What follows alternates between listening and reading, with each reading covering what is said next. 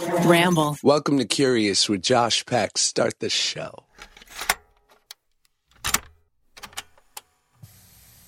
Guys, what's up? Welcome back to the Curious Podcast with me, Josh Peck, and you, the listener. What do I have to say? Not much. You know what I mean?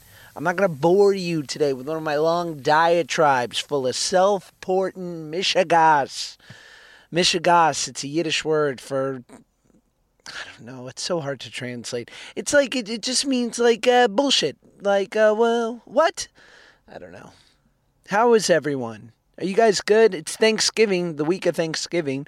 So you guys are probably stressed out, traveling, going to see the family. That's always an opportunity to to create some new resentments and to awaken some old ones. You know? Right?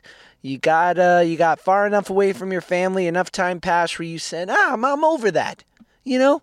that cousin of mine that always seems to phrase her questions a way that feels like she's like attacking my life's choices. Uh, she's not that bad.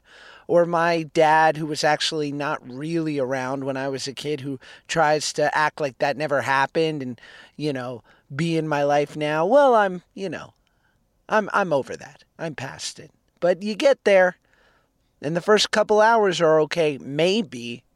But then that family member does that thing that awakens that old funny feeling inside of you, that thing that makes you feel all types of uncomfortable, right?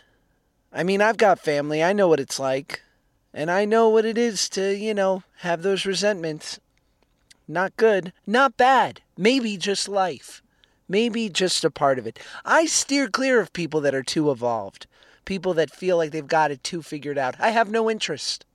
If I figured it all out, well, then I, I, you know, then what else is there for me to do on this earth? You know what I mean?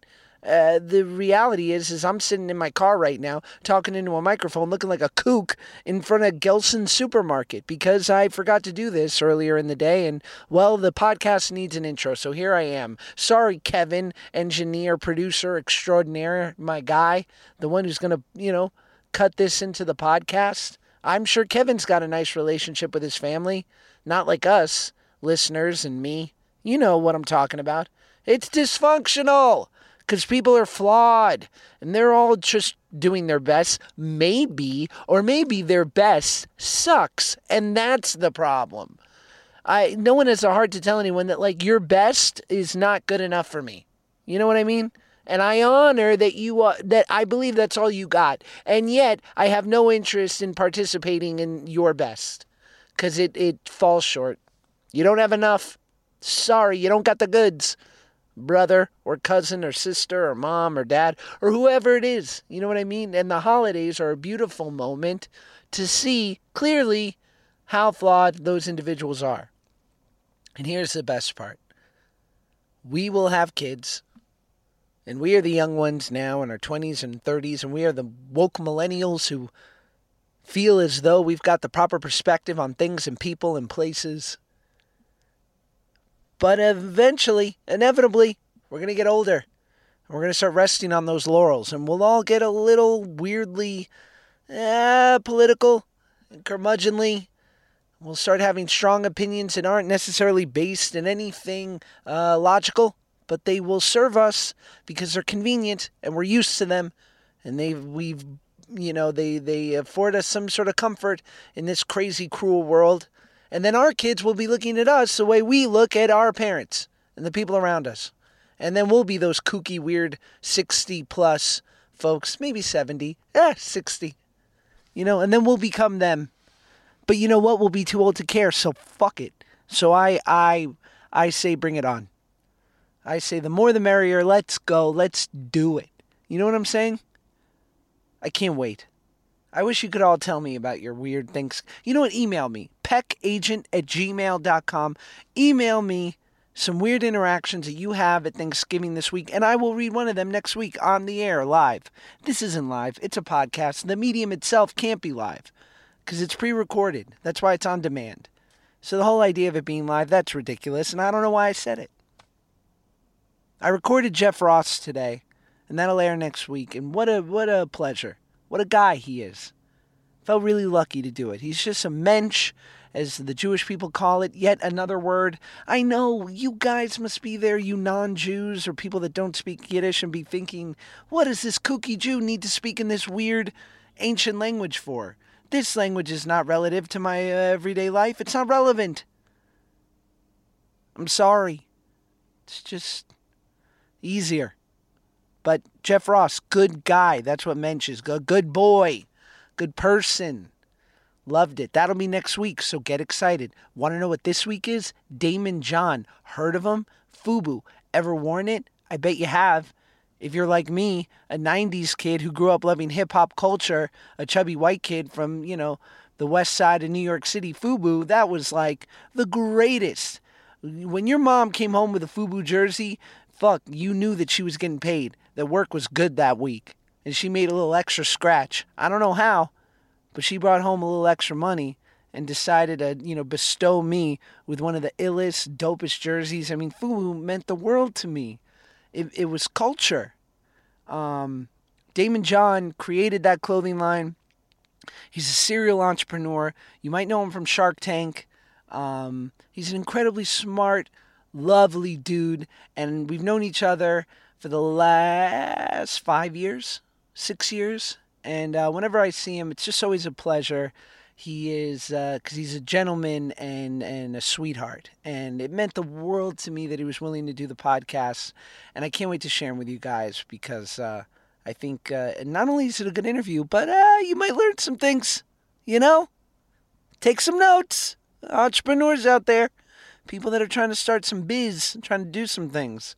Maybe you shouldn't get all your hustle tips from Instagram, and you should get it from a tried and true pro like Daymond John, who's next on the podcast. Enjoy.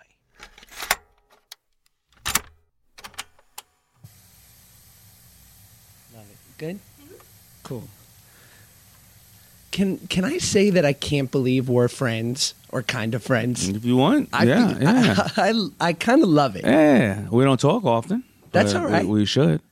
Right? Yeah. Maybe this will be the fuel that reconnects us. Yeah, exactly. This is a spark to a real Daymond and Josh friendship. No problem. I like the ring love to it. that. Um, so let me just start with what does it feel like to be the goal? The goal? In the sense of like, there must be so many people that look at you, men, women, entrepreneurs, people that think, like, God, to only attain that level of success or notoriety, I would feel like it would be people's finish line to a certain extent. Here, you want me to? Yeah, yeah, yeah. And I'm just adjusting this mic. There you go. No, Okay. not at all. Um, What, so, what's it feel like to be on the other side of that? Well, if it's a personal goal that you're you are putting on in your life to be, you know, get to my level or supersede my level, I love it. You know, that's why that's why I do all the public speaking and the educational stuff because I want you to know that if my dumb ass can make it, you can. um, but if I'm your personal goal to get to, I don't like it because it puts a lot of pressure and, and you have this false sense of uh, perception that I can solve all your problems and I don't have any. Right.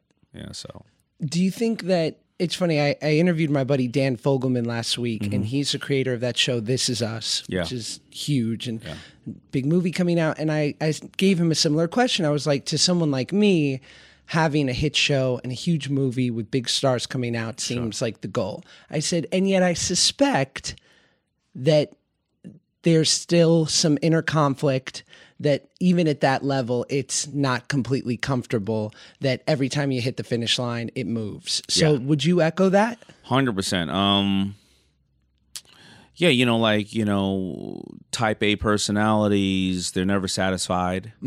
Even though I'm grateful, you know, I'm grateful for my health and my level of success and my family and my you know my loved ones and the and the way that I can sleep at night by the decisions I make.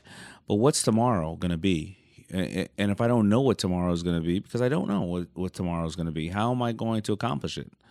Uh, but yet something's going to put these symbols in my way and or flags in my way to start guiding me towards that you know And what I, I remember they asked Obama like what keeps him up at night. Yeah. He probably should have said Trump, but but he was like, oh, it's Pakistan, or like, what's the one thing? So maybe not keeps you up at night, but what seems to be a thing that brings you some disease or never quite feels finished that you're always always striving for?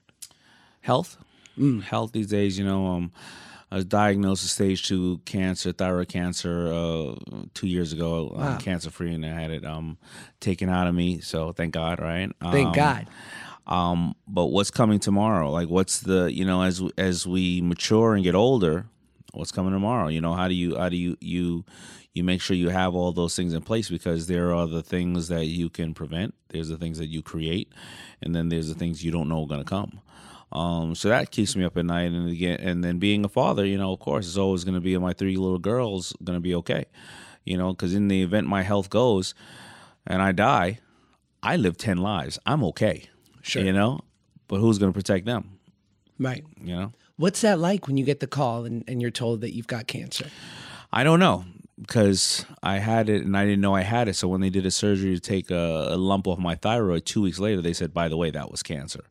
But the the other call was, "Come in. We got to keep checking on it. Oh, it may have moved to your lymph nodes." And those calls are they're scary calls, you know. And, and again, like I said, I'm so grateful. If God is God is going to take me out tomorrow by crossing the street and getting hit by a car, I'm fine with that. Really? But what happened? Yeah, I am. I am. But Because I hear people say that, and then I always wonder if in the back of their mind they're like, "Oh man, I really, God, I, I I hope I don't go that way." No, I want to go that way. I don't. I don't want to be, you know, sitting there, you know, shitting on myself for for you know seven Yeah. years and don't remember who my family is and being Right. wheeled around. You know, that is, you know, like a stroke is a is God's version of a bad joke. You know what I mean? Uh, I I don't want. I want to go Quick good I go. night. Yeah, I want to overdose while eating White Castle. Yeah, yeah, 100%. That's how I want to go out. hundred percent. Nice and easy, Yeah, man. right? um. So you grew up in Hollis, Yeah. in Queens. Uh-huh. And what did in the eighties? Yep. What did that look like then? What? man, Hollis was amazing in the '80s. It was amazing and it was challenging. You know, um, you know Hollis. Hollis has birthed more rappers than any place. You know, in in in the square five miles, you had. I don't know, LL Cool J, Run DMC, Tribe Called Quest. Heard uh, them? uh, yeah, yeah, you know, um, Lost Boyz, Fifty Cents, uh, Ja Rule, Salt-N-Pepa. You had everybody there. But you know, growing up in Hollis, you know, uh, when we were growing up, right around '84, the the the the neighborhood got ripped in half because this drug, like in like in all of America, crack hit the streets. So you started seeing young kids become millionaires. So much that even even um, Reagan had addressed the crime in Hollis because uh, a cop was assassinated by some crack dealers. Because we didn't have social media at the time, anything else, we never, you know, young African Americans, we had nobody to look up to. But who do we have to look up to? The drug dealers. Right. Now all of a sudden, Russell Simmons and Run and he starts putting out Run DMC and Def Jam is created out of Hollis, Queens. And now all of a sudden we have two places to look. Wait a minute, we can sell drugs and maybe go to jail or most likely die. Oh wait a minute, we can make money traveling the world in this new art called rap and make a lot of money and have a good time. Right. So the neighborhood got split in half. And we started, you know, and I, I went over to the rap side going, I want to dress these people, you know? And did you, of course, never asking you to implicate yourself, but like, was there ever a temptation to go to that quote unquote easy money side, like sort of the darker side of the force? You know, if you ever watched the movie Belly, that was made about my friends, um, and uh, they were all drug dealers. And, and a funny story is, you know, at the age of about uh, 12 or 14, I had one friend, he said, I want to be big in music. I had another friend who said he wanted to be a big graffiti writer and maybe, you know, videos were out at the time. And another friend said, I want to be a big drug dealer. And I said, I want to be head of fashion. So fast forward to when we were 30, it was me, said I want to dominate fashion at Yeah. 12 years old. The kid who wanted to be a graffiti writer and director was Hype Williams. The other kid who wanted to dominate music was Irv Gotti. And the other kid who wanted to be a drug dealer, Hype Williams made the movie Belly about the drug dealer who's still in jail. So we all hit our, you know, our goals. I was never tempted to be a drug dealer because um, You know, most of the drug dealers went to jail. I was really cute and really small. I didn't want to go to jail because I didn't want some, you know, 400 pound guy, you know, making me wash his underwear. Fair. So I decided I'm not going to Yeah. do that. Didn't want to take a tour of beautiful Rikers. I was not man enough. No. Man, I'm first of all, what was in the water at Hollis that all your closest friends became like titans of industry? You know what I think? I think it's, I think it's, we got to look up at Run and Russell and all them, and we got to set our goals on what we saw was closest to us. yeah. And that was infectious, right? Because Run DMC would go on and put five people or ten people on from the neighborhood, and then then LL Cool J would put five people, and not just rappers. They would be a bodyguard, they would be a producer, a director, or whatever the uh, engineer, and these people keep going. So it just was infectious, you know. You know, it's funny. I I grew up in, in Hell's Kitchen in the 90s. Mm-hmm. And so it wasn't the Hell's Kitchen it was in the 70s. Right. But it was still, you know, slightly seedy and whatnot. And having the domineering Jewish mother I had, there was just never a chance that I was going to start fucking up to, you know, some, Right. some youthful hijinks at best. Sa- you know, you same, have the same? Same with me. You know, I used to break dance. Um, Okay. and I was pretty good. I was pretty good at it. What's pretty good? Are we talking windmills? Are we talking No, no, no, like- pop. I was, I was, Oh, I was, just I, pop. I was, I was, I was a good popper. How was your top rock? I, no, I was ill. I was ill with that. Okay. Yeah, I was kind of ill with that. Excuse me. But uh, I remember I got a chance to audition for Whodini to go on tour with them, and my mother said, "Hell no! What are you talking about? You're 16 years old. You're not traveling the world with some band named Whodini." And you know who took my place? Uh, some Jerry Hurl, Jerry curled head kid named Jermaine Dupri from Atlanta took my place on that tour because my mother wouldn't let me go out and you know you know, uh, you know, go on tour. She ruined it. I could, I could have been a drug addict at uh, 18 by the time, you know. God, thanks a lot, mom. Yeah, same here. So, what was your family dynamic like growing up? Just uh, you know, uh, my mother and father, you know, uh, got got a divorce when they were when I was 10, so I would never see my father again or speak to him after that. My Wow. my mother raised me, um, single mom, and then my stepfather, who I love, came into my life uh, about uh, 16. My mother and him never got married, but he happens to be of the Jewish faith. Okay, Um, good people. Yeah, he- he's Some- good. Amazing. Yeah, right. Um, and he taught me a lot of things. He taught me that love doesn't come in a color or a gender, and he told me that white people are just as screwed up as black people. So, uh, you know, he, he taught me a lot, and it, it gave me the ability to walk in the room not as a black man, as just as a man. right. You know, and to understand that uh, that you know you don't judge a person by the color of their skin. That we all have the same heartaches and passions and loves as everybody else. Not to overly generalize, but have you found, especially in New York growing up, that like Jews and African Americans, like there we there was this shared struggle Yeah. that like that we identified with each other. There was a commonality there. I always found that, um, and, you know, again, I you know, I guess because of the Jews, they they always were, you know, as as my friend would say, like they're they're, and he, he wouldn't say it in a proper way, but the, the n words of, uh, of of Europe, you know what I mean? And Sure. and you know, we they all, I I never had a, I, I it was always so amazing my my um relationship with other cultures. Actually, my, my stepfather, his brother, was the main attorney over here in America for uh, the uh, fighting apartheid and the release of Mandela. Really? Yeah. So I always look at, I always say black and black and white get together, they make green or they make change. You know. Right. You it's funny. I, I'll always remember a moment. I think I was 16 and it was like 10 o'clock at night, and I was bringing my friends over to like I don't know play video games. Hmm. My mom was asleep. My friends who were black, I was like, guys, let's just be quiet because my mom's asleep. Going to my room, and they were like, okay, cool, because we we heard Jews don't like black people. and I was like, and it just was so. It was it was it spoke to the human condition, right? That Yeah. there's misconceptions Of course. in every sort of culture and whatnot 100%. and projections. I know a good amount of black people that don't like black people. So, it, it, like, you know, so, uh, you know, it's people with a lack of information, I think, uh, you know. And I come from a single mom. I never met my pops, Yeah. and I never sort of had that, you know, stepfather, father figure. But I've seen how it's revealed itself over time, and now I'm 31, and I'm gonna be a father. Mm-hmm. Sort of like the the nuanced ways in which not having that figure has informed the person I am. Mm-hmm. And so, will you speak to that? And and how was it?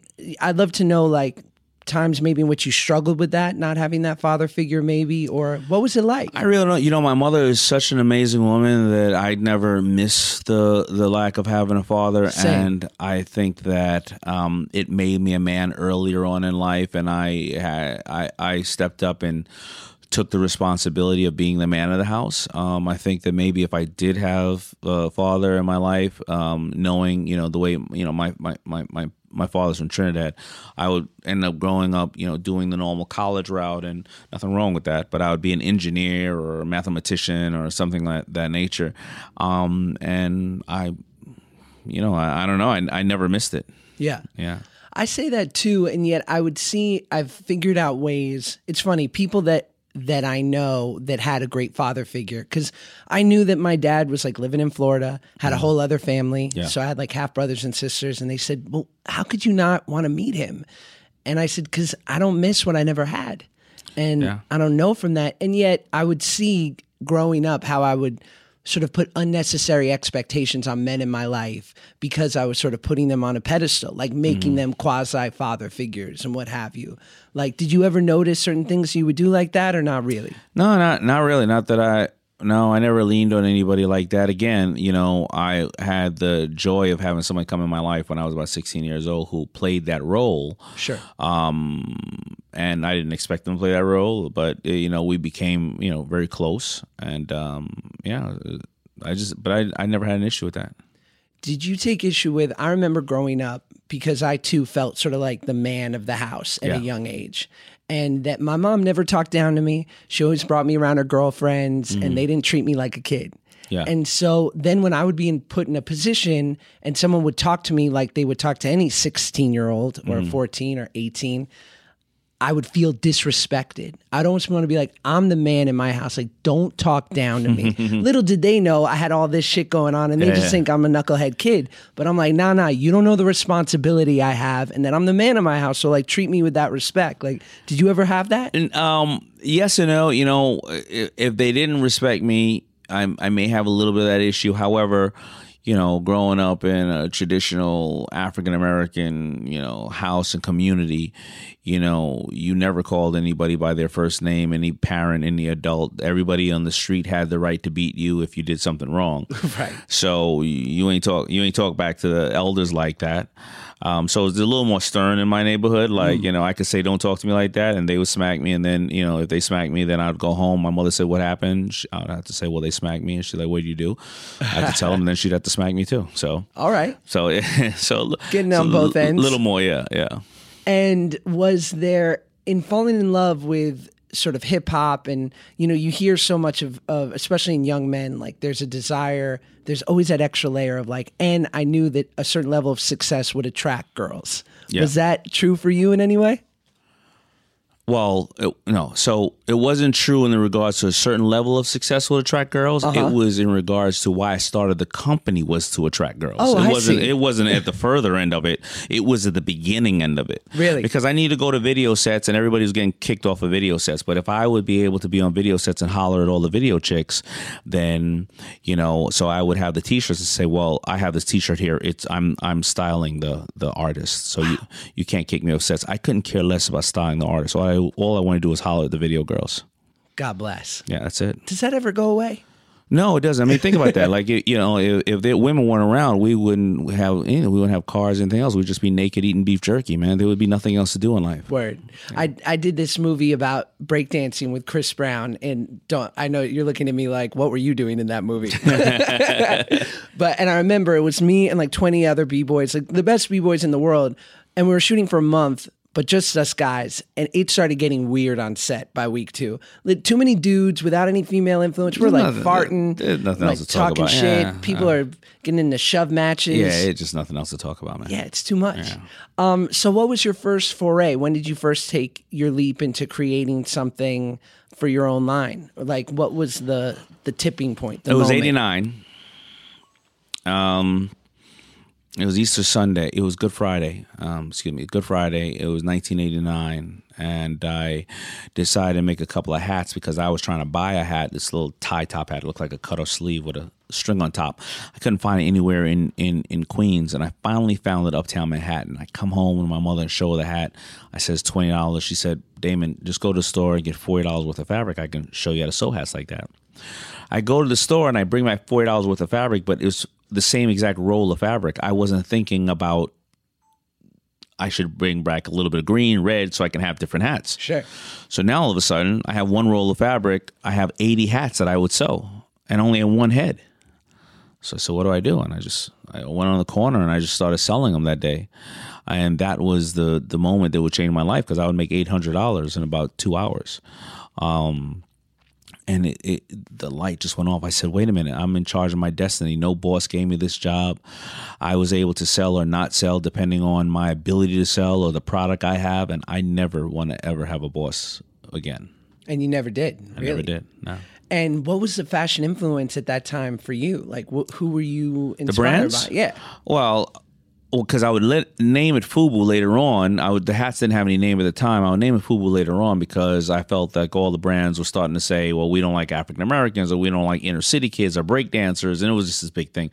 But at, at the time, you know, my brands were uh, Lee's, Levi's, Kangol, Adidas, Fila, you know, Ellesse, Le Coq Sportif, all the brands that we would Carhartt, Timberland, all the all the all the you know the initial uh, hip hop brands. And why fashion? What stuck out for you where you're like, that's my path? Come on, it was always going to go back to the same thing. Girls. man. Really? I had to look good for the girls. Okay. That's it, man. All right. God, I had to look that. good for the girls. I couldn't play sports. I wasn't, you know, big and, you know, whatever. I, I had to look good for the girls. So the girls always like guys who are put together. And is there, you know, now of like the, and I don't know who the Titans are, but like you look at the Balmain and the, you know, Karl Lagerfeld and all these guys. Like, are, was there any figure like that that you were aware of, like a guy like that or a woman that you could look up to? That Ralph was, Lauren, Tommy Hilfiger, I think, but I looked up to, of course, Karl Kani because he he just came out now, and he's the one that I saw a hang tag of him. I said, "Wait a minute, I can make these things myself. Wait a minute, wow, this guy looks cool." Um, and those are the only ones I knew. I mean, I didn't know Lagerfeld or Tom Ford or uh, maybe Bill Blass was out at the time. God, Tom Ford is sharp. Yeah, Tom is Fire. What does he look like? I bet he gets out of bed like that. He's cool. He's he's cool as hell. You know, have you read his rules of No. like, I've. I, he has these rules, and I'm not quite sure exactly what they are, but certain things like men should never wear shorts unless at the beach. Wow. Yeah. Yeah, he, he, he's he's probably very very very detailed. Oh yeah. course. He's like loungewear should only be worn when lounging. Nice. Otherwise, you should be like in a crisp suit. Yeah. yeah. Uh, he's fly. Yo, he's crushing it on another level. Shout out Tom Ford. But is he happy? Um, so uh, I do want to talk about the quick detour of a side job that you took in a Red Lobster because I want to know everything about that. What's that? Red Lobster? Yeah. I want to know what it was like working there because the Cheddar Bay biscuits are fire. They were fire. And I want to know about the ins and outs of the lobster who is red.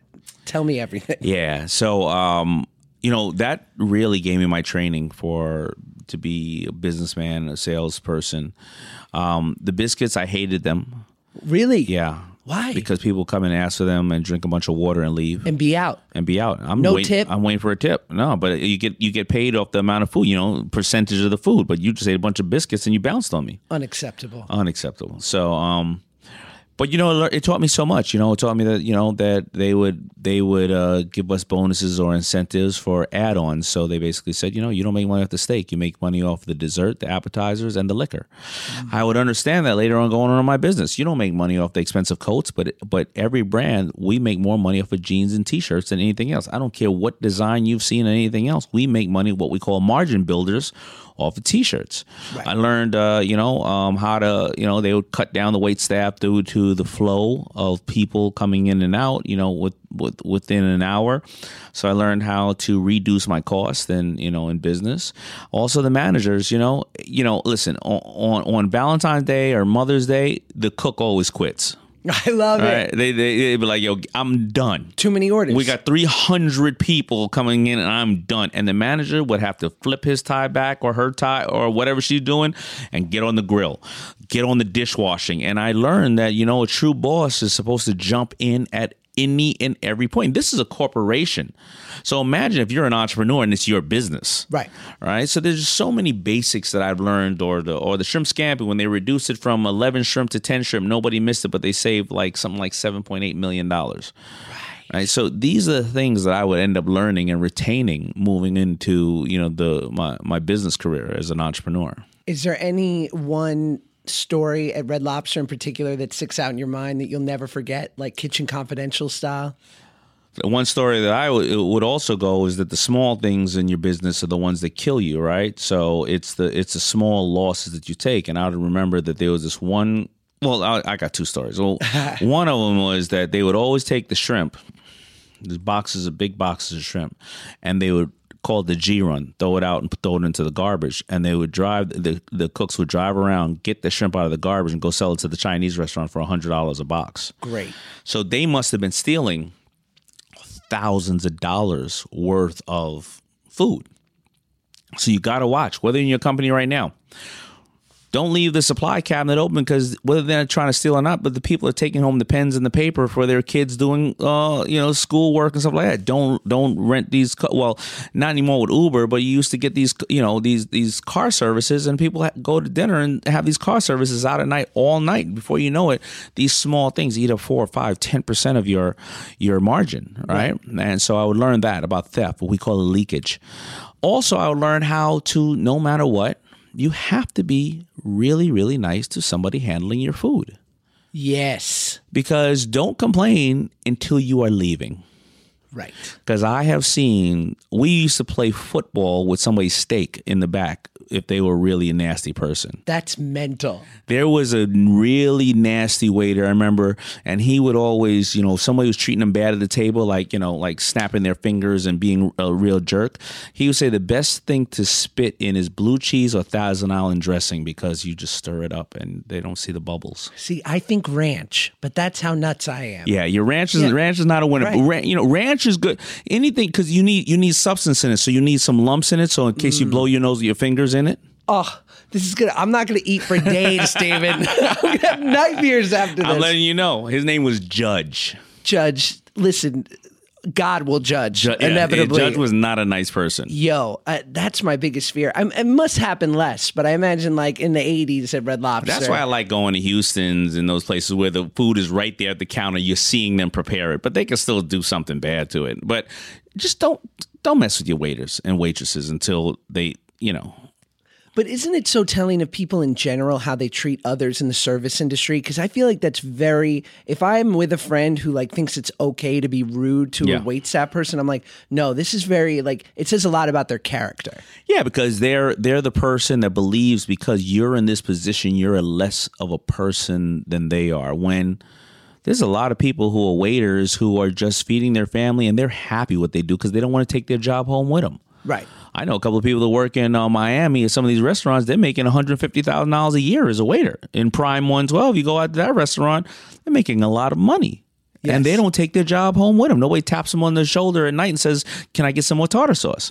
So they have a, you know, and they could have some. They could be investing in a, you know, in mutual funds or whatever the case is. And you turn around, they got more money than you do, but yet you're talking to them like they're less of a person. A person who takes a position, nobody's ever less than you. Right. Do you so what then becomes like the moment where you're able to what was the next step after after the hats well uh, well of course i would i would go back and i would i would uh, get t-shirts and then then embroidery shirts but i would close the company three times from 89 to 92 because i would run out of capital. A thousand five thousand whatever the case is but uh, people who had already purchased stuff would say, "Man, where are you? I missed this stuff. I've been looking for you. Can I get another this?" And the business would keep calling me back. Mm. It would keep calling me back, and then I would start to say, "I like what I'm doing. No, I love what I'm doing. No, I would do this for free if I could." I'm finding so many other ways. I feel I feel wanted or needed. I feel like I'm validating myself. Um, and and that would end up happening. And that that's how I would grow the company. As I was saying, uh, as we opened up, you never know what what things are going to be put in front of you to to guide you to where you're going to go. And you had a um, sort of endowment from your mom, right? Like she gave you some of the funds to start the business. Well, we had a house, and um, and I would um, I, I would I would pay the mortgage just like she would, and I the story is that I started in '89, but in '96 or '95, it culminated to the point where I took my trip to the Magic Trade Show, the the the fashion show in Las Vegas, and I would write three hundred thousand dollars in orders. And now I came back and I went to 27 banks and they all turned me down to finance the orders. And my mother said, Well, we have some money left in this house or in this house. And if you really have these orders, let's take a risk and take the money out of the house. And then once you sell the clothes, you'll put it back in the house. And my mother goes out and gets a hundred thousand dollar loan on our house. I have no idea how because the house is worth seventy five. So I didn't ask her what she did for the rest of the money. Fair. But You, probably don't want to know. I don't want to know. And we, uh, you know, uh, that's why. So it was what we would think would be a safe bet. I would end up going through the money trying to manufacture and, and learning a lot of mis- and having a lot of mistakes. I would end up later on doing a deal with Samsung to manufacture and produce my clothes, but I would have ended up lo- losing the whole hundred thousand dollars. I would have lost the house. Amy Schumer presents Three Girls, One Keith. Lets you be a fly on comedy's filthiest wall. Each week, Amy joins her friends and fellow comedians Bridget Everett, Rachel Feinstein, and Keith Robinson for candid conversations about sex, culture, and stand up comedy. It's your typical hard hitting educational roundtable, except with reoccurring segments like Okay, Now I'm Horny. With the help of songs, games, and special guests, Amy and her friends explore their very singular, very not safe for work perspectives on the world. Get your mind into the gutter with comedy's greatest girl gang, plus, well, Keith. Stream the all new second season of Amy Schumer Presents Three Girls, One Keith now on Spotify. Let's get back to the podcast. Who are you? We know that somewhere in the world someone downloaded this podcast, but we don't know anything about you. The people who support this show would love to know just a little bit about who is listening. If you have two minutes, it really does only take two minutes. Help us make the show an even better experience for you by telling us more about yourself. Just go to listenerq, L-I-S-T-E-N-E-R-Q dot com slash curious and take the short survey. You can also give us direct feedback on the show, which we would love to hear. And as a thank you, you'll be entered into a drawing for a $100 Amazon gift certificate. Yeah. Two minutes. Listenerq.com slash curious. That's listenerq.com slash curious. So was it terrifying in that moment or you just had such blinders on that you weren't really considering the idea that it wouldn't work out? Blinders. Blinders because I had hundred thousand dollars. I never even heard of hundred thousand dollars at that point, and Yeah. that was more money than I can ever imagine having. And of course, I can make all these clothes, no problem. Um, but you know, some very expensive mistakes happen, and um, I would end up turning around and realizing I only have five hundred dollars in the bank, and three months later on the mortgage. My mother would say to me, Daymond, you know, we got to do something. So she said, I have an idea. And she took out an ad in the New York Times, and it said something like, um, million dollars in orders need financing. And 33 people would call that ad. Uh, 30 of them were loan sharks but three of them were real, and one was Samsung's textile division, and they they were like, hey. Uh, we can finance these uh, orders if you if you really have these orders. If they're by legitimate stores, and they were. I imagine a guy named Bobby Bats calling your mom Yeah. and being like, "Excuse me, Yeah. uh, Mrs. John. Yeah, exactly. I'm gonna need a 13 point vig on this. I got it for no, you." no, it was twenty five point vigs, Jesus. thirty point vigs. Yeah, yeah, yeah. yeah, that'd be hard to pay back. Yeah. And what did you? uh, So would the? You talk about costly mistakes. Was it just in the processing of it? Like, what was? Yeah, so the mistakes would be that I didn't understand the tool of money. So I would pay for raw goods 90 days ahead of time, Sheesh. right? I had to pay for them to get them in. I'm paying for a salary and staff of people who are making the clothes. I, I turned my house into a factory, right? But then also, I didn't realize the stores don't pay you for 30, 60, and 90 days. So it was floating the capital. Mm. I was a bank and I wasn't a bank, you know? So it was just the floating of the capital. So just too much money coming out, not enough coming in. Yeah. And you spoke uh, uh, before to sort of the the basis of where the name Fubu came from. But what was when did you create the name? When exactly? Um, I don't know. I probably could have created it in 1990. It was just in my basement hanging out and drinking 40s. You know, we are like, yo, let's call it for us by us. Nobody loves us. Okay. It- I think it was right after Timberland had made a comment in the New York Times saying, we don't sell our boots to drug dealers. And at the time, everybody in New York wore Timberlands. We wore them like Jordans, right? And, you know, we just got tired of hearing nobody likes rappers or nobody likes whatever. I mean, they didn't say black people. They just said we don't sell our boots to drug dealers. Now, I guess they were thinking all people who loved hip hop, because Timberland was the boot of hip hop, were drug dealers, and that's not the case. So I said, when's gonna, somebody going to just love the people that they sell to? And that's that's how For Us By Us came up. Was it a light bulb moment, or just over time you were like, "Damn, that was a good choice"? It was a light bulb moment, but the light bulb. No, I never thought it was a good choice because once I did my deal with Samsung, I wanted to change the name, and they were like, "Why?" I was like, "I don't like it." They were like, "But it's a good name." I was like, "Ah." And I realized you don't know what a fubu is. Is it the poo poo platter at a Chinese restaurant? Fubu? Is it Italian? Is it whatever? And you, you know, and then they were like, and we can clear the name easily. Sure. So like people who are listening to us now, you know, if you coming up with stuff like Tommy or or, or Tanya as your clothing line, it's not something that's clearable. Right. You want to come up with Facebook, Google. You know what I mean? Uh, Fubu. You know what I mean? You want to come up with yeah, Uber. Yeah. Very very clear and distinctive names that you can clear. Right. So um, so I was never super high on the name until later on it started to grow all these dynamics. You know, people thought it was Fubu For Us By Us, kids in New York, Fubu For Us By Us, black people, Fubu For Us By Us, hip hop. It, it just started to take on a life of its own. And when was the first person that you put a piece of FUBU, uh, the first person of notoriety that you put a piece of FUBU on where it made an impact?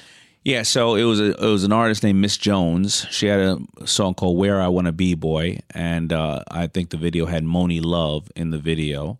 That was the first one. The second one was one day I was home and, and in my house, and the door doorbell rings. And I open the door, and this old dirty bastard. Was standing right there, and I was like, "Yo."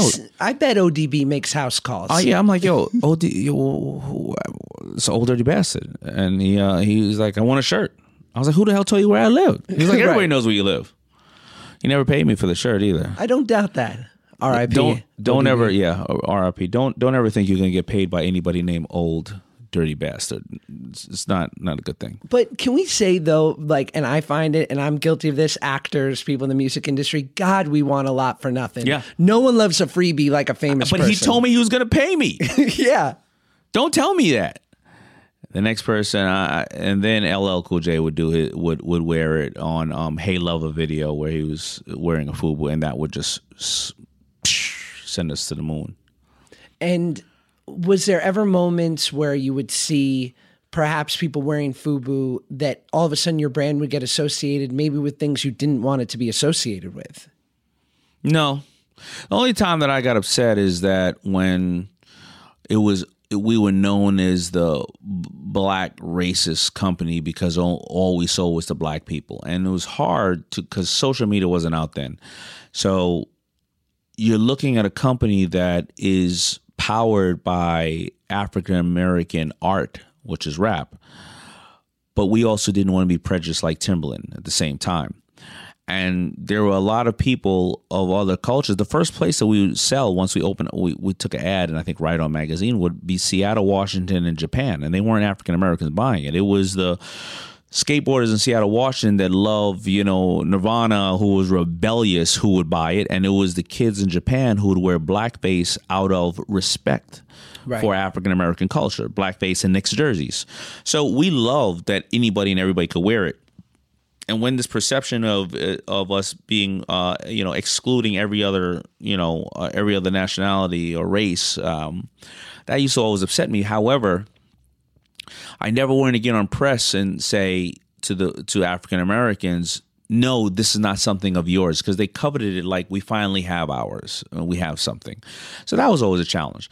But when people wore it um, you know that's what fashion is. It's supposed to be your interpretation of something. And honestly, some of the worst times when people wore it were the best sales. Every time Darryl Strawberry got arrested for smoking crack, he was in a FUBU shirt, Right. and those sales would go woo right out the roof. I loved it. God bless Darryl Strawberry.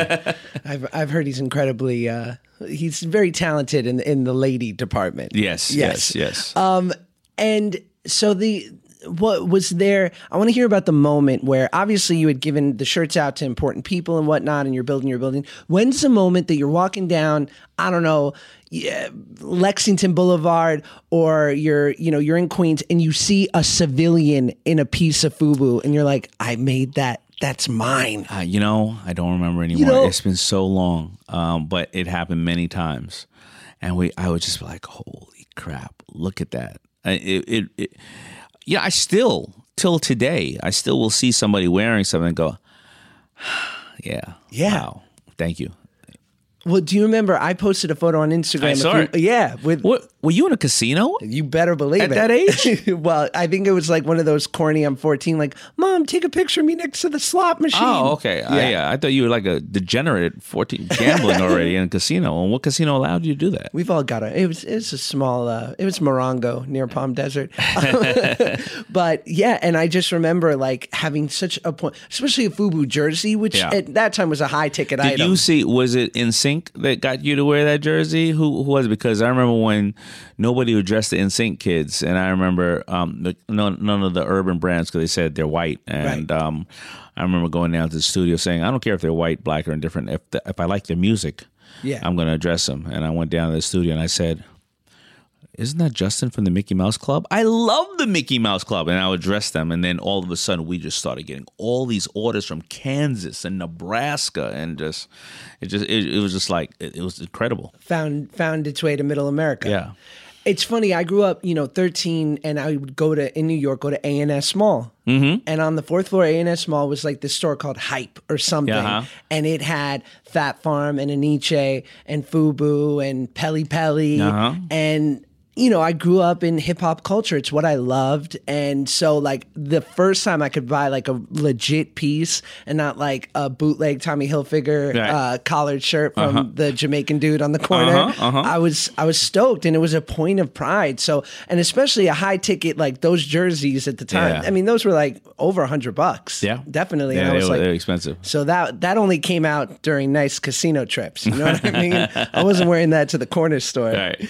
Can you like distill two or three moments that were like touchstone moments for the company that where you hit like certain level of millions and then hundred millions and then eventually billions? Uh yeah, I mean it was when my deal with Samsung was to keep my distribution deal, I would have to sell 5 million dollars worth of clothes in 3 years. And I remember them saying to me one day, I was like, you know, do you think we're going to hit this deal? You know, you know, it was, it was a couple of months in. They were like, I think so. You you sold thirty million dollars worth of clothes in three months. I didn't I didn't realize how much we had sold. So that was like, holy crap. Wow. Um, Uh, another time was when we would um, be asked to literally, literally sit in the Macy's windows. And you know, as a designer, you want your clothes in the Macy's window. I was sitting, you know, we were sitting in the Macy's window with television cameras from like Channel Seven in New York or whatever the case is, and I was like, okay, this is the real deal. And then, uh, you know, the the time when we got off the plane in South Africa and we, we were opening a store there, and there were just thousands of people in the street, you know, to see the FUBU guys actually get there. I was like, who are they here for? You know, and, um, and then we were there, and at the time, Mandela had already uh, went out of office. But uh, we met the president of South Africa, and then Mandela called us and said, "I want, I want to, come, I want you to come meet me." Madiba? Yeah, Are you yeah. kidding? So what tho- was that yeah. like? It's amazing. I mean, you know, you're meeting a piece, you, you're meeting a, a person who's changed, helped change the world, right? Um, and he knows who you are. Wow. Yeah. So, some really, really, really great times. And so you've got these moments and you're starting to accrue, um, you know, financial success and whatnot. Was there a moment in which you did you hit a certain number with personal wealth where you felt like I'm going to be all right? like if nothing else happens from here, I'm going to have enough to probably survive the rest of my life? Or does that moment never come? Yeah, no, the moment comes, but when I made my first million, I never knew how poor I was until I made my first million. Sure. Because by the time you pay, I paid off all my credit card debts and the old house, and then take care of a couple of you know bills here and there, give mom money. I had like a hundred thousand dollars left.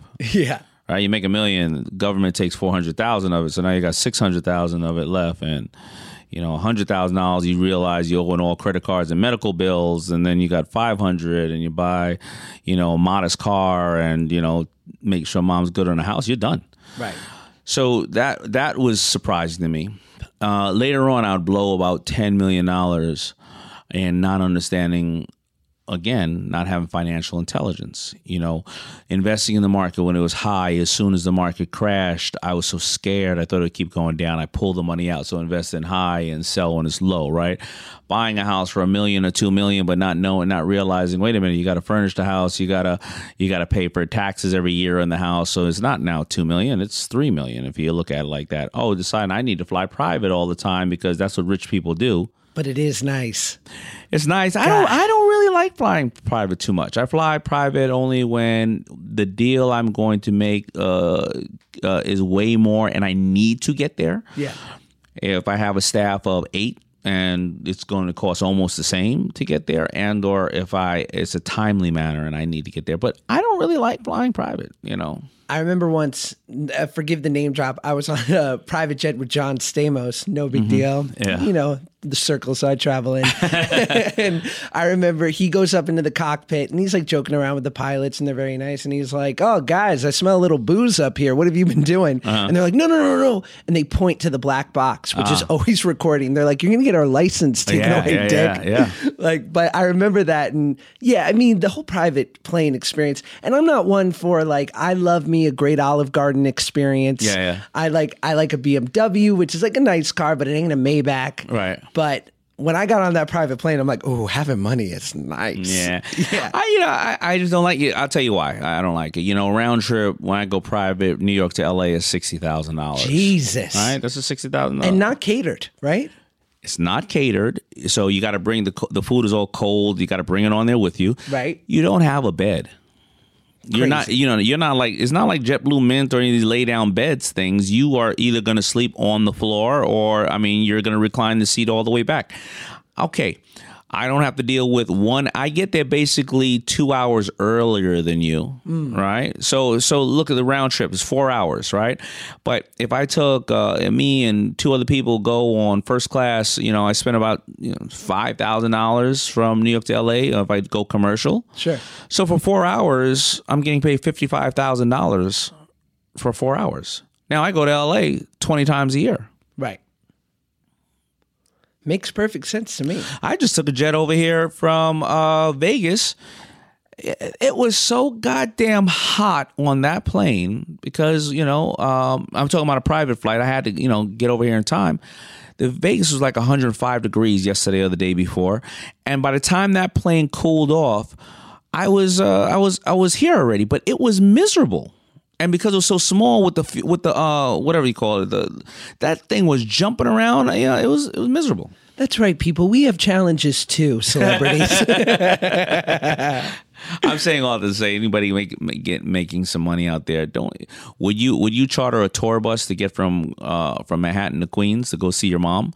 So what the hell are you flying a jet for? So anyway th- those are some of the mistakes that i made uh financially when i was younger. Yeah no i take the the a train or the f. There you go. Come on two bucks. Can't beat it. Um, so I guess, and this is really a personal question for me, is that do you ever feel, obviously, the poison is in the dose, right? So, so much of, of your childhood created this deep ambition in you and, you know, nurture from your family and whatnot to like provide and to prove yourself and all these things.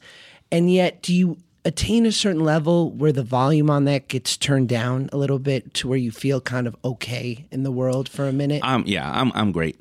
Yeah. Right now, I'm great. You know, I don't have. I, have been I've been blessed enough to be on a show that is, um, you know, really empowered so many people. Um, So I don't have to overcompensate for anything. You know, I don't need to pull up in a Ferrari because you already know I have assets, right? Um, I don't need to, you know, shout out, "Do you know who I am?" Because you probably know who I am when I walk in the room, and I don't need to tell you how smart I am because if you see me on a show, you probably have seen me articulate something in a way that you know I'm just no idiot. Okay, am I? Do I know everything? Absolutely not. But you know that I know a, a little bit of something. Um, so I don't have the challenges that a lot of people have, and more, and, and people don't have to question if I, if I'm a person who wants to give to others because I try to give as much as I can. So I can turn the volume down now, right?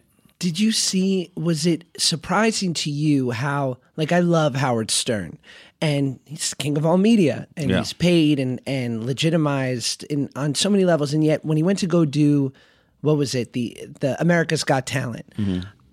So many people were surprised, but I'm like, oh, I'm not. I said, because that's a whole new audience that might not be as familiar with him as we are. Yeah. Did you find that with Shark Tank, how how you were exposed to people, so many people that might not have been as aware of you? Hundred percent. I mean, you know, um, before that, I did have the challenges of, you know, I, I remember, you know, y- if you knew that I was smart or anything else, because they thought the Fubu guy was going to walk into the room with baggy jeans on, gold teeth, and a pistol and start breakdancing and rapping. You know, they had the stigmatism, um, stigma.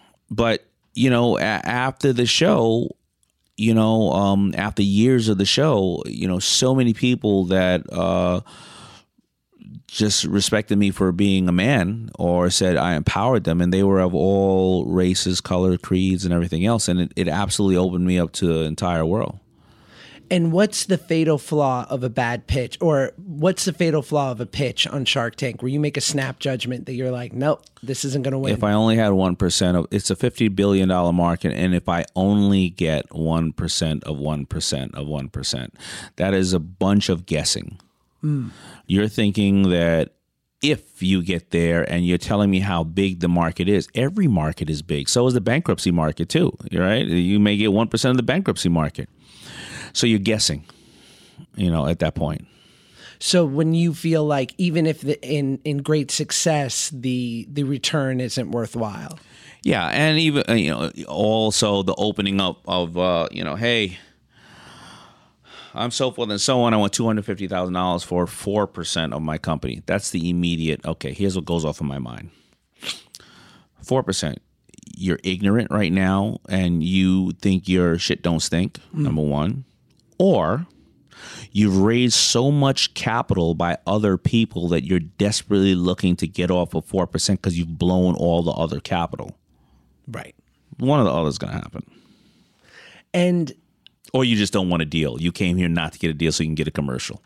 so what's a respectable percentage to open up with? 10% minimum? 10%, I would say 10 because, you know, you're asking a shark to put time in. Nobody gets out of bed for 5. I mean, why would I why would I get out of bed for less than, you know, 10%? I mean, I, I'm not incentivized. Mm. You know, you know, people coming on the show, they're they, they have a business. They want their business to grow. But however, they don't look at us going, actually you have a business too of investing. You want your business to grow.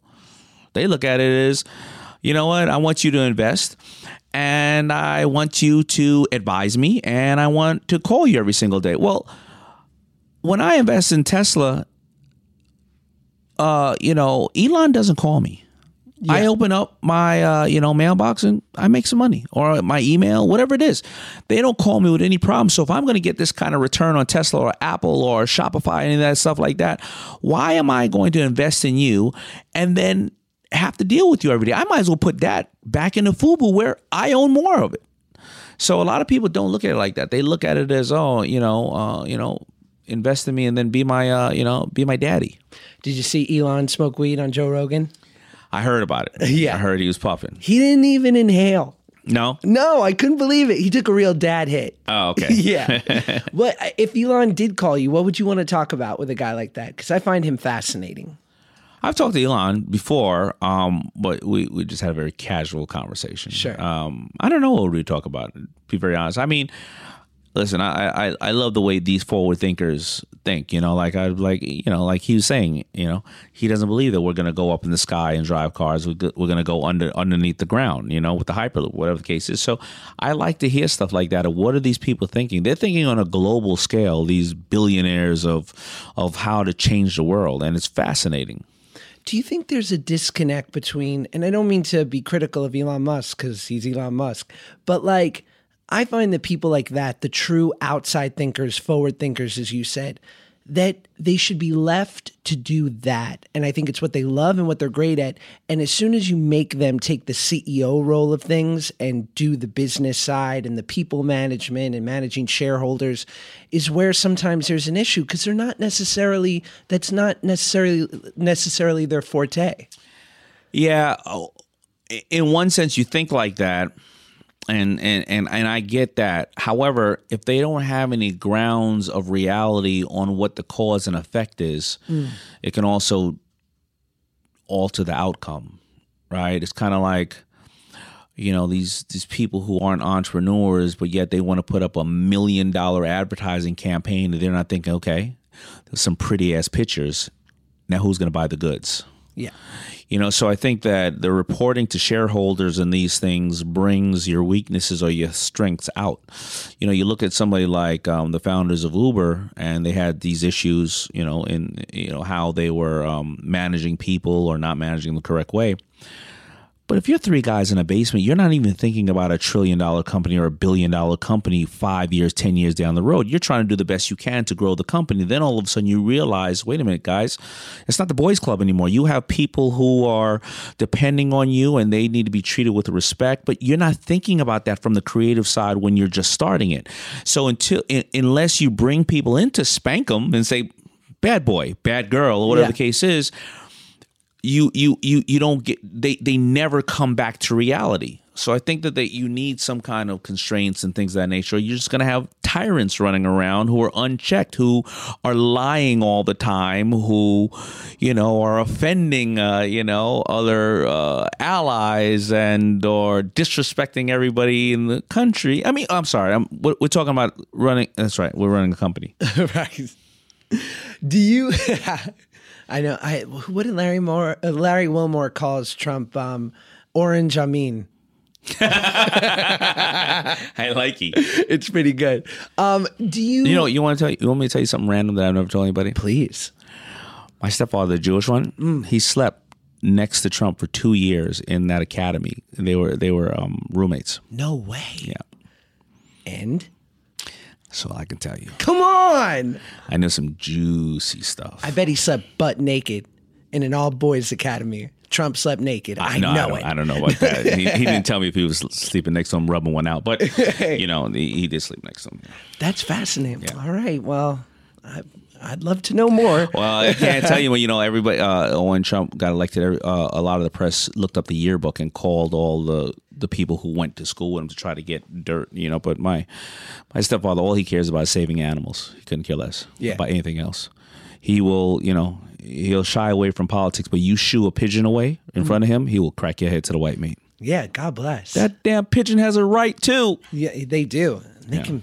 Those pigeons can be jerks. Yeah. Um, so do you satisfy that role when you're investing in a company or you're sitting on the board of a company? Are you the guy who's like, I'm best suited because I'm I'm brilliant at marketing, or I'm brilliant at making introductions, or I'm good at wrangling in a, a innovative CEO who maybe doesn't understand the totality? Um, no, because unless it's my own company, I don't have controlling interest, and I'm only there to give them the guidance that they request. Mm. Um, have I had to uproot people? Yes, and I don't like it because I don't want to take over the business.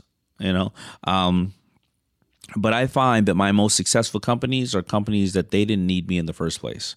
They only come to me when they really, really need a connection or a decision being made. Um, so I'm fortunate enough to just either step away or or or or speak up when I'm asked to to speak up. And what makes a great CEO? Great CEOs are problem solvers. Uh, great CEOs have much smarter people working for them, and they know it. Great CEOs are Batman, and their staff is Robin, but yet they know when to become Robin. And let the staff be Batman. Um, they know their weaknesses. They fail fast.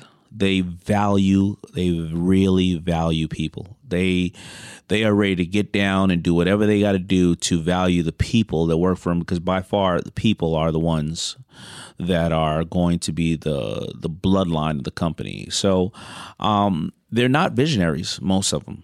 Most of them are not visionaries. Most of them are doing the best they can do today to to to be the best they can for their customer today, and that would then spark off something that they will end up doing tomorrow, and they'll do it all over again and keep doing it better and better and better. And conversely, what do you think is the most insidious trait in people that sabotages them from success? Doing it for an ego. They want to tell everybody when to get coffee, Yeah. you know, for them, and they, you know, they're they're they're in the ivory tower in the corner office, and they don't want to. They want to demean people. They don't want to give people credit for what they do because they don't realize that people will work for acknowledgement more than they work for, or more than they want sex or money or anything else. Um, they're erratic. They're they're thinking. They don't want to admit they're wrong. People who don't want to admit they're wrong will never learn from anything that they've done, any action they've taken. Um, th- those are those are the type of people. They just they just don't learn, and they don't want to continue to educate themselves. They'll say that oh, oh social media, social media. And all of a sudden, they'll turn around and 10 years have passed, and retail is no longer there, and everybody's selling off of Instagram and Facebook. And they'll say, Why the hell is my company not working? Well, you didn't want to learn, Right. you know? Do you think, I mean, I see that in you, a certain level of reinvention, because it seems like there's a shelf life to any good thing and it's cyclical, right? Sure. So, like, here you are, you know, a titan of the fashion industry, and then you move on to Shark Tank, which is a new invention. And now here you are, like, embracing social media and podcasts. Yeah, and yeah. so, and, but it's necessary, right? You have uh, to. You have to grow. You have to. And I, I'm also, you know, I, I remember thinking, and I don't have ADHD or ADD, whatever it is, but I remember watching Richard Branson one time, and um, he said, you know, I. I, I started with Virgin and this and that and records or whatever, and I love the business. And then I just got bored with it. I had a good time, and then I started to look at Virgin Airlines, Virgin Soda, Virgin Cola, Virgin everything else. He said I realized that every new business is like a Cracker Jack box, and if I can just bring the fundamentals but yet learn all the new nuances of this business, I will be well rounded. And I'm fascinated by it. And I said to myself, "Damn, that's me." That is me. I'm not the person. Now, don't get me wrong. You have Phil Knight here looking at the same damn swoosh for 20 years and he can or, or 40 years and he could build it to be a 35 billion dollar annual company. Hey. God bless him. I, I can't look at the same swoosh every day. How many t- it, the swoosh would have been a circle by the time with me cuz I just I get tired of that. So um, I think that that's my my form of uh, you know of enjoyment is seeing progression and taking on new challenges and new spaces. And I think you mentioned this when we had dinner years ago, which was something to the effect of like, I invest in 10 businesses and nine fail, but Yeah. the 10th one pays for the rest. That's right. Is Yeah. that true? Absolutely. Absolutely. Yeah. Because, and the nine that failed, I learned from the nine that made the 10 great. Yes. You know, because, you know, a true entrepreneur has started many businesses over the course of their time. But what they did was the first business they started, they didn't have proper funding. So the second business they started had proper funding, but bad legal structure. The third business had proper funding and great legal structure, but no distribution, and so on and so on and so on. And by the time you get to 10, you're like, I got it all. Yeah. You know? Came together. Yeah. How quickly do you recover? Not, I don't want to say recover, but just emotionally, because I don't imagine any sort of um, quote unquote, not failure, but if a business doesn't work, how quickly do you get over something like that? Do you mourn it for a couple hours and then you're like, on to the next?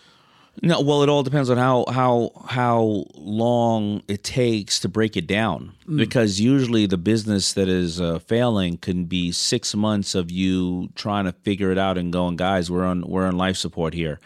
Then another six months of uh, breaking it down, and then another six months of saying, all right, what the hell happened here, and and why, how are we not going to repeat this mistake again? Right. But it's not being being defined because I I know for someone like me is I can be, you know, when I when I take a loss or take an L as the kids say, and I I'll uh, sort of lament in it to my detriment at times, or I'll try to really reinvestigate it instead of, to your point, failing fast and just chalking it up as a learning moment and on to the next. Yeah, I try not to. I mean, yeah, I mean, but listen, you got to lick your wounds, and it all depends on how much you had invested in it. Because if it was something for five years that you were trying and you wanted to do it five years prior, well, then you're gonna you're gonna suffer for five years after. Mm. So it all depends on how much emotionally have you committed yourself to it, and time wise, and how much your family's time was in it, and a lot of other things. And of, of course, if it's a big public loss, even when you don't want to think about it, other people are going to remind you, hey, whatever happened to that? They, they may not try to be negative about it. A couple of people will be like, yeah, what happened? Right. You, you, you know, everything was all fly, right? Yeah. But, you know, but we look at the, you know, we look at the people who are truly successful and they just keep, again, reinventing themselves and keep doing, you know, more and more and bigger and better. Any good Shark Tank stories that we didn't get to see on TV? Uh, they're always, I mean, because the pitches are an hour long, right? An hour or it could be. Could I be, heard it's hot. And maybe just for the people pitching, but under those lights, I hear there's a lot more schwitzing. yeah, yeah, It- it- perspiration it can get, going It can on. get very high. I mean, listen, you get you, you get five of us are drilling you. You're there for an hour, standing up underneath these lights, and we're we're, we're hammering you with with hard questions, and and you know, uh, and so so yeah. I mean, there's so many. Uh, you know, Barbara is a full fledged. People don't know this, but she's a full fledged pervert. I'm talking trench coat, lollipop, mustache. I'm talking I pervert. Mm. She touches everyone. She doesn't care about color or gender. She'll touch every single person. Her husband's right there, like this. Oh God, stop. Equal opportunity hands. Yeah, she will pinch everyone's hiney in the whole place if she had to. Okay. Um, so she's always she's always crazy.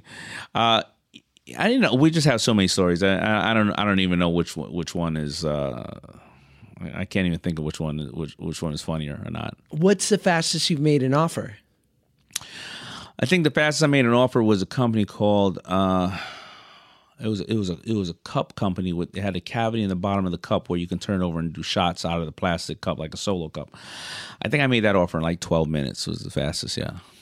And is there a part of you that that even if it's a great idea, are you also taking into account the personalities of the people? Because there's there is a life is too short clause in all this, right? Like this might be a great idea, but you seem like you suck. Like I don't want to hear from you for the next year and a half. plenty of times, Right? More than normal. Because listen, you have a great product. I'll buy one. Mm. I don't need to buy the company. I'll just buy one. Yeah. Right, so I'll buy one of your sponges. I don't like you. uh, I, I even the other day, yesterday or two days of shooting now. I just, I tell somebody. I mean, every question we asked them was like a half an hour, you know, uh, half an hour answer. And, I- and I remember saying, I, "I'm sorry, I can't do the deal because I don't want to call you. I don't. I don't want to have to put on pajamas and get some Ovaltine every time I got to call you because you're going to talk me to sleep. I just don't want to do it. I don't have time for it. And and I'll only ask you two more questions. I don't want to keep you all day, but what do you think of the I know, you know, you're on Instagram. What do you think of this quote unquote hustle culture? And I'm not talking about your kind of hustling, someone that's actually made something of themselves. I'm talking about like when someone's doing some like motivation Monday um, from their mom's house because they're 35 and still live there, and they're like, "What's up, gang? Just waking up for that next hustle. Keep yeah. it going today." And like, it seems like people just feel good to say it, and that's like all they're achieving. Like, Yeah. it's a weird culture in I- that I- way, right? I- and you know, and I think that that's creating a bad environment because, and what, listen, we all know that everybody on Instagram is is showing only the highlight. It's a highlight reel, right? They're they're smarter, they're sexier, they're skinnier, they're wealthier than you when they are at home with their mommy, right? But it, it's unhealthy you know, because you know, if you wake up in the morning and you know, I always tell people uh, due to my rise and grind book, like, don't open your emails for the first hour because the emails are only everybody else's problems. Uh, no emails are like, hey, you know that problem that we had last week? I solved it. I'm sending you a million dollars. You're never going to get that email. Right. So if you wake up in the morning answering everybody's emails, you are not taking time for yourself, for your family. You're just answering everybody's problems. Then all of a sudden, you look on Instagram. And now you get social media depression because everybody's doing so great. So now you wake up answering everybody else's problems and depressed because it looks like everybody else has, uh, you know, a better life than you. They're all in Greece with six packs. Yeah, it's crazy. e- exactly. When reality is, if you're an entrepreneur or entrepreneur, you know, we're looking at un- unfortunately what happened to Kate Spade and Anthony Bourdain. You know, you feel like you don't have anybody to talk to.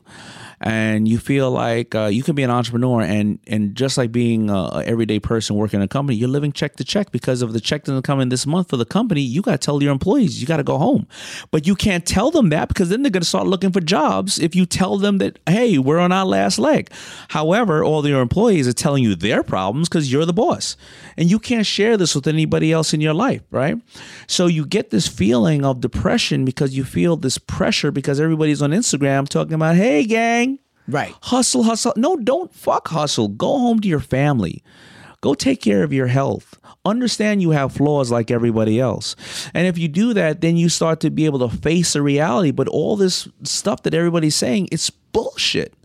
Right? And and and and if as long as people understand that, then they get to get on their grind. You know, the grind that they understand, that they that they can do, you know?